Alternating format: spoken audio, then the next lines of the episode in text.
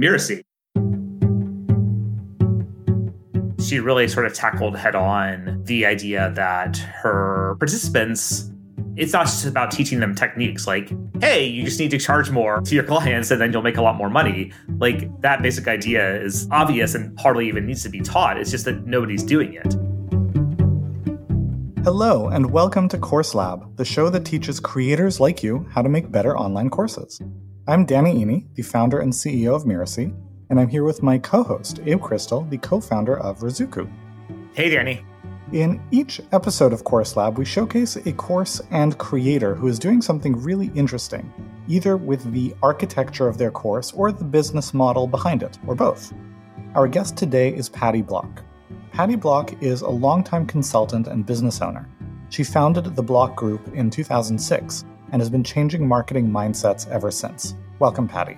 Thank you. I'm glad to be here. So let's start just at the kind of 30,000 foot view Tell us who are you and what do you do and how did you come to be doing it and how did that eventually make its way to online courses? My mission is to educate women that they can approach their business differently. I've changed the way that I handle my business. I've taught others to do that to great success. And I wanted to reach more women business owners. Like many of your listeners, I had developed online courses that were not successful. And I spent a huge amount of time and energy developing the curricula, you know, the stories we always hear. And then I couldn't sell the courses and I didn't really know what I was doing. It seemed like I should be able to just transfer my knowledge to an online space. But you know better than anyone, Danny, that's not how this works. So by learning how to do this differently, starting with market research, I started in 2020 to develop my programs, which I have done, and figuring out what's the best path and the best model to reach the people that I want to reach. One of the surprising parts of building the online programs has been the general effect it's had on my business model. And when I say surprising, I'm not exaggerating. I didn't anticipate this. I thought I'm going to build online courses. I'm going to sell them successfully. It's going to be a quantity game. And I think that's what a lot of people think when they think about leveraging their knowledge and their time. So even though I started out on that traditional path of building courses, my audience quickly taught me that they wanted more. And that's how the Revenue Roundtable was born. So I ran two pilot programs and they were both very successful. They largely had the same group of women business owners in the programs. And by the time we finished the second program, which is called Painless Selling to Ideal Buyers, they wanted to know what was next and how we could keep our group together. And that evolved into a program that I call the Revenue Roundtable. And my signature program is called Value Driven Pricing. So people can buy that separately. But if they become a Revenue Roundtable member, they have access to value driven pricing as part of that program. And then I offer discounts on my other online programs. So Revenue Roundtable has become a central feature of my business model. Very cool. So let's zoom out for a moment, just in terms of like the business fundamentals. Like, what do the programs cost when people sign up? What do they get? Like, talk us through some of that. Sure. So value driven pricing is where I recommend people start. And that is priced at 1997. So about $2,000. Painless selling is the second in the series, and that one is $39.97. And with Revenue Roundtable, as I mentioned, value driven pricing is included. Let's say you want to buy one of the standalone programs like value driven pricing. And what I teach is how to generate more revenue with less stress. And a lot of that is done through pricing, but not necessarily in raising prices. It could be, but often it's in building a structure around your pricing. So you feel more confident when you're talking about it. Your buyer understands it better. And that program has videos and exercises. And then once a month, we meet in a group so that it's kind of like office hours and people can ask questions. We can workshop. So that's separate from Revenue Roundtable in that it's once a month for about an hour. But I also believe what you teach, Danny, which is those hybrid programs are so much more successful than a program where somebody just watches videos and maybe does the exercises because I can give them feedback in real time in that group setting. And so it's the same structure for painless selling to ideal buyers, which of course focuses on sales. And then for Revenue Roundtable, we meet twice a month for about 90 minutes. And that is currently priced at $1,000 a month. And it includes email contact with me. So very often as my clients are working on a proposal or have a question about something in the sales process, they'll email me and I'll either reply by email or I'll send them a quick video to answer their questions. So that is a way that we can get to know each other really well because we meet twice a month and have that very collaborative, collegial environment. But probably more important than being supportive, we challenge each other. And again, that is feedback directly from my members that they find thinking differently, approaching things differently, being challenged in that way is hugely beneficial to them. So it makes sense in terms of what you're providing and, and why people are willing to invest at these levels. What have you found challenging, though, in terms of getting people to engage and, and get results with the program? Because you know, often even with business programs where there's money on the line, people will sign up in a burst of enthusiasm and then not necessarily do the difficult things that are required to make progress. So just curious to hear more about your experience there. I think there are always challenges, especially with online programs. I know because I've taken so many of them and I sometimes get stalled partway through. I think having the hybrid concept is super helpful because people know they can reach out to me on email anytime. And we have those group coaching sessions. So I think there's enough support so that when they get stuck, I can help them. I think the biggest challenge though is even after they implement. So when my clients or the roundtable members implement value driven pricing, and again, that's about building a pricing model.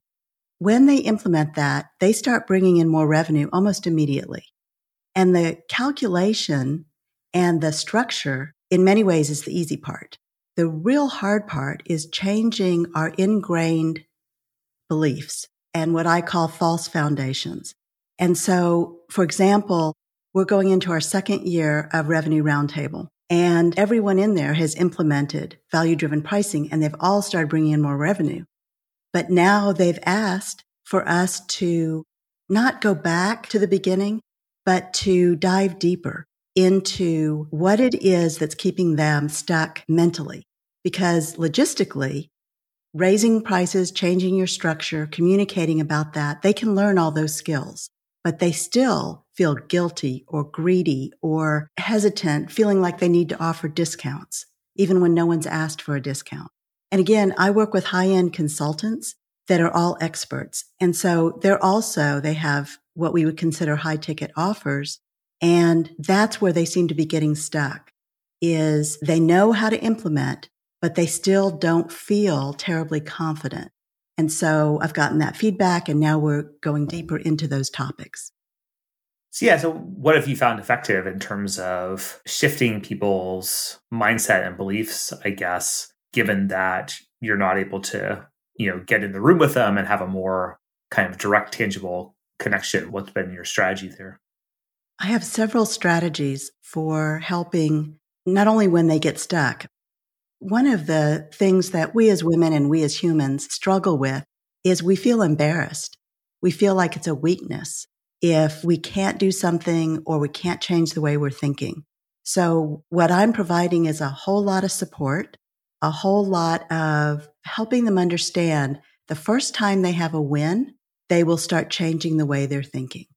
And they have wins very quickly and very consistently.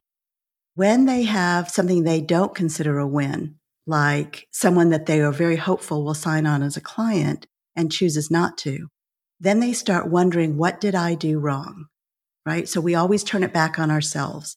And that's where I use specific techniques to help them understand you didn't mess up. it sounds like, in a way, in terms of your course structure and how it's laid out from a learning design perspective. It's, if I understand what you're saying, it's not so much about content. It's not that you're giving people particular techniques and then they're just off and running with them. It's more about the interaction and back and forth with you that shifts their behavior over time. Is that right? It is. And I did think it was about transferring my knowledge. And I made the mistake I think a lot of us make when we're developing online courses, thinking that I'm smart. I know how to do this. I'm going to pour myself into this. And it's the content that people want.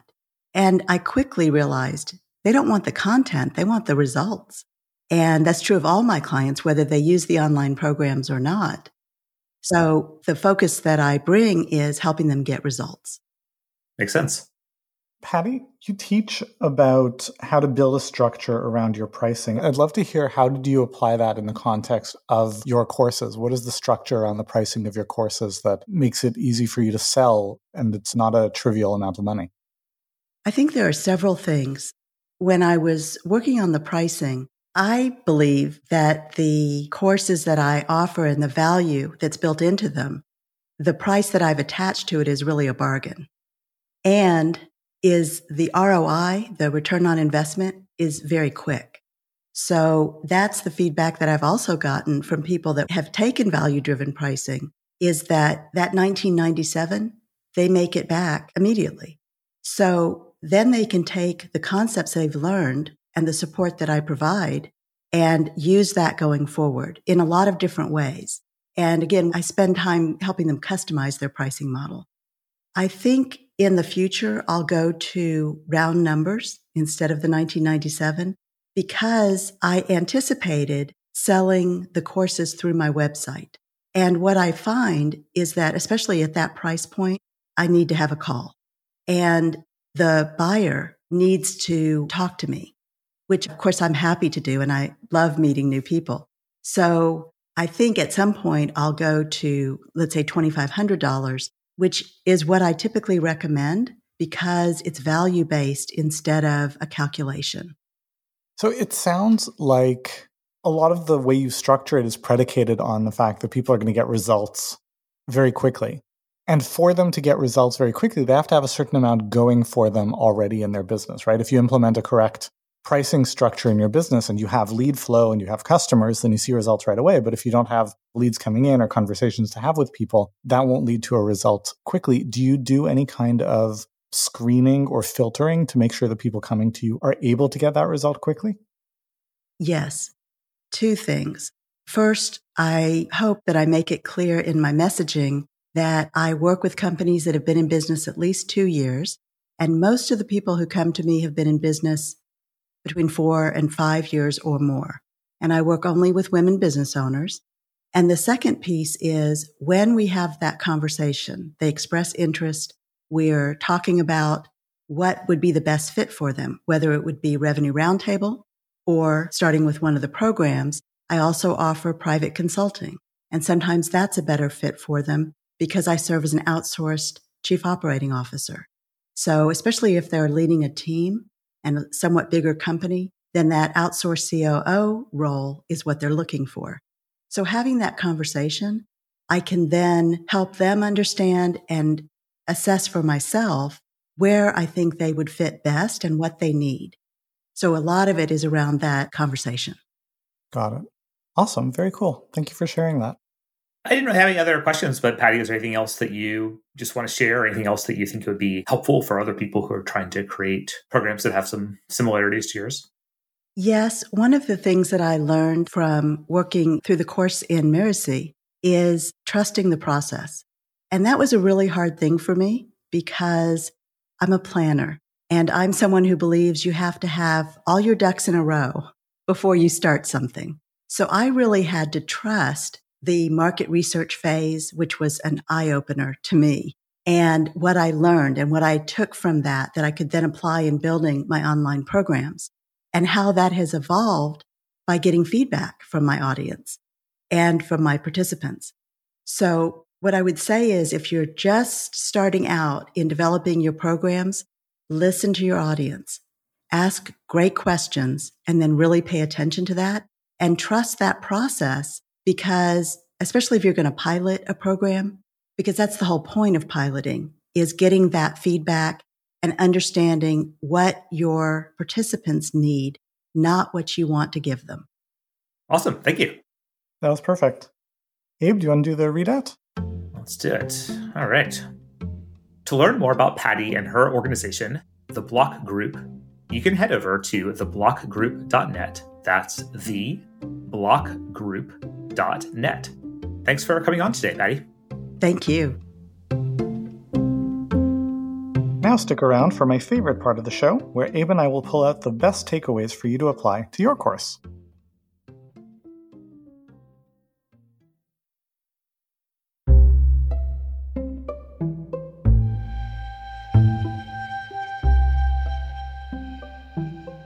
So it's, a, it's almost a little tricky to highlight takeaways when there's a program that's kind of just like so dialed in and seems to be working so well.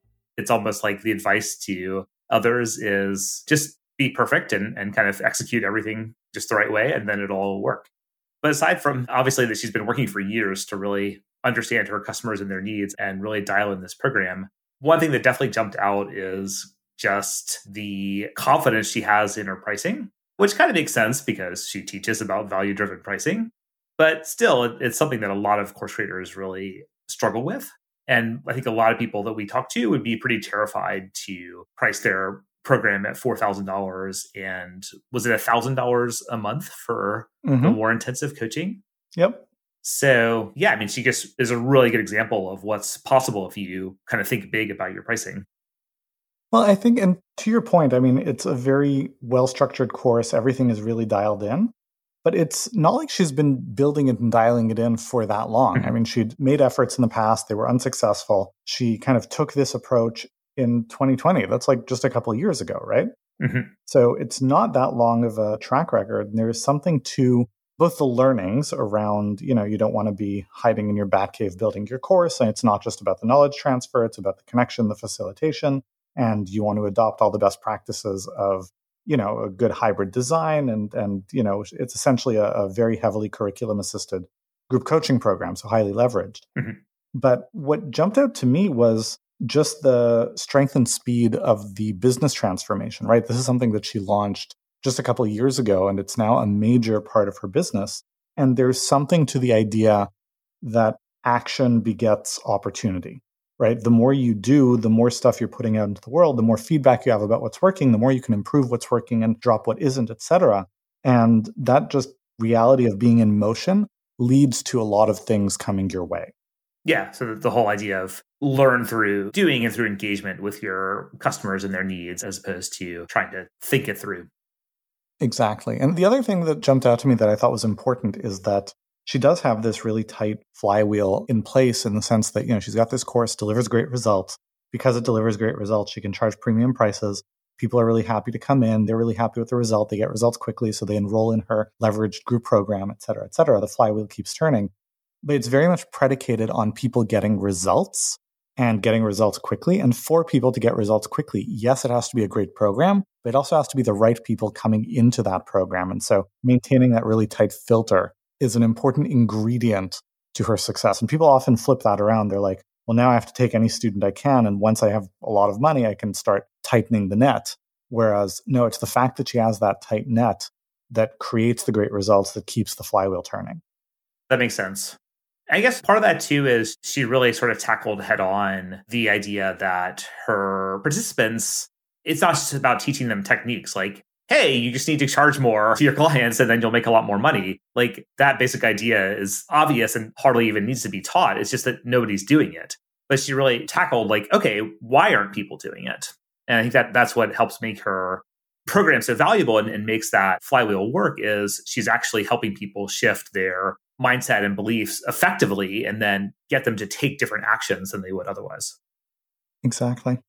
So, Abe, did anything else jump out to you I mean, an interesting sort of focus of, of Patty's approach is she's not trying to appeal to everyone with this program, right? It's not, hey, how to do value driven pricing for any business owner. Like, A, she specifically focuses on women business owners. And B, she also, it seems like, really focuses on people who have a more kind of established and like boutique or high end business that have significant potential leverage from changing their pricing structure. So, I mean, just curious to hear your thoughts on that. But it is interesting that she's found such success framing her work in that way and focusing specifically on women as opposed to casting a broader net. Well, I mean, resonance is a function of not just giving people what they need, but also connecting it to why they need it right? And so even if a lot of business owners would benefit from better structuring their pricing, the reasons why different business owners would benefit from that or, or need that is different, right? Women entrepreneurs deal with the issues that women entrepreneurs deal with, which have some overlap with male entrepreneurs, which have some overlap with entrepreneurs at different scales, et cetera. But having that really tight focus on this is my target customer, this is what they need, this is why it's important to them, this is what's going on in their mind, allows you to laser focus that message and know that each person that you're bringing on is the person who's going to get again going back to the results that we talked about like they're going to get the results they're going to fit in and you're going to create that outcome that's that's all i've got all right that's good thank you for listening to course lab i'm abe crystal co-founder and ceo of Ruzuku, here with danny iny founder and ceo of Mirasee. course lab is part of the Mirasee fm podcast network which also includes Just Between Coaches, Making It, and Once Upon a Business. This episode of Course Lab was produced by Cynthia Lamb. Jeff Govertson assembled the episode. Danny Iny is our executive producer, post production by Post Office Sound. Another thanks to Patty Block for coming on today. If you're interested in learning a bit more about her and how her marketing philosophy came to be, you can head over to our sister podcast, Making It, where Patty is also interviewed. Today's episode is the final episode of the first season of Course Lab, and we hope you've enjoyed listening to it as much as we've enjoyed producing it and interviewing all these really fascinating guests about their courses. So don't go away. We'll be back soon with a new season, new guests, and also a special mini series in between on a secret topic that we can't share just yet. But know that we're hard at work producing both of those for you, and we can't wait to share them very soon. To make sure you don't miss the really great episodes coming up on Course Lab, follow us on Apple Podcasts, Spotify, or wherever you're listening right now. And if you like the show, we'd love it if you could leave us a starred review. It really does make a difference. Thank you, and we'll see you next time.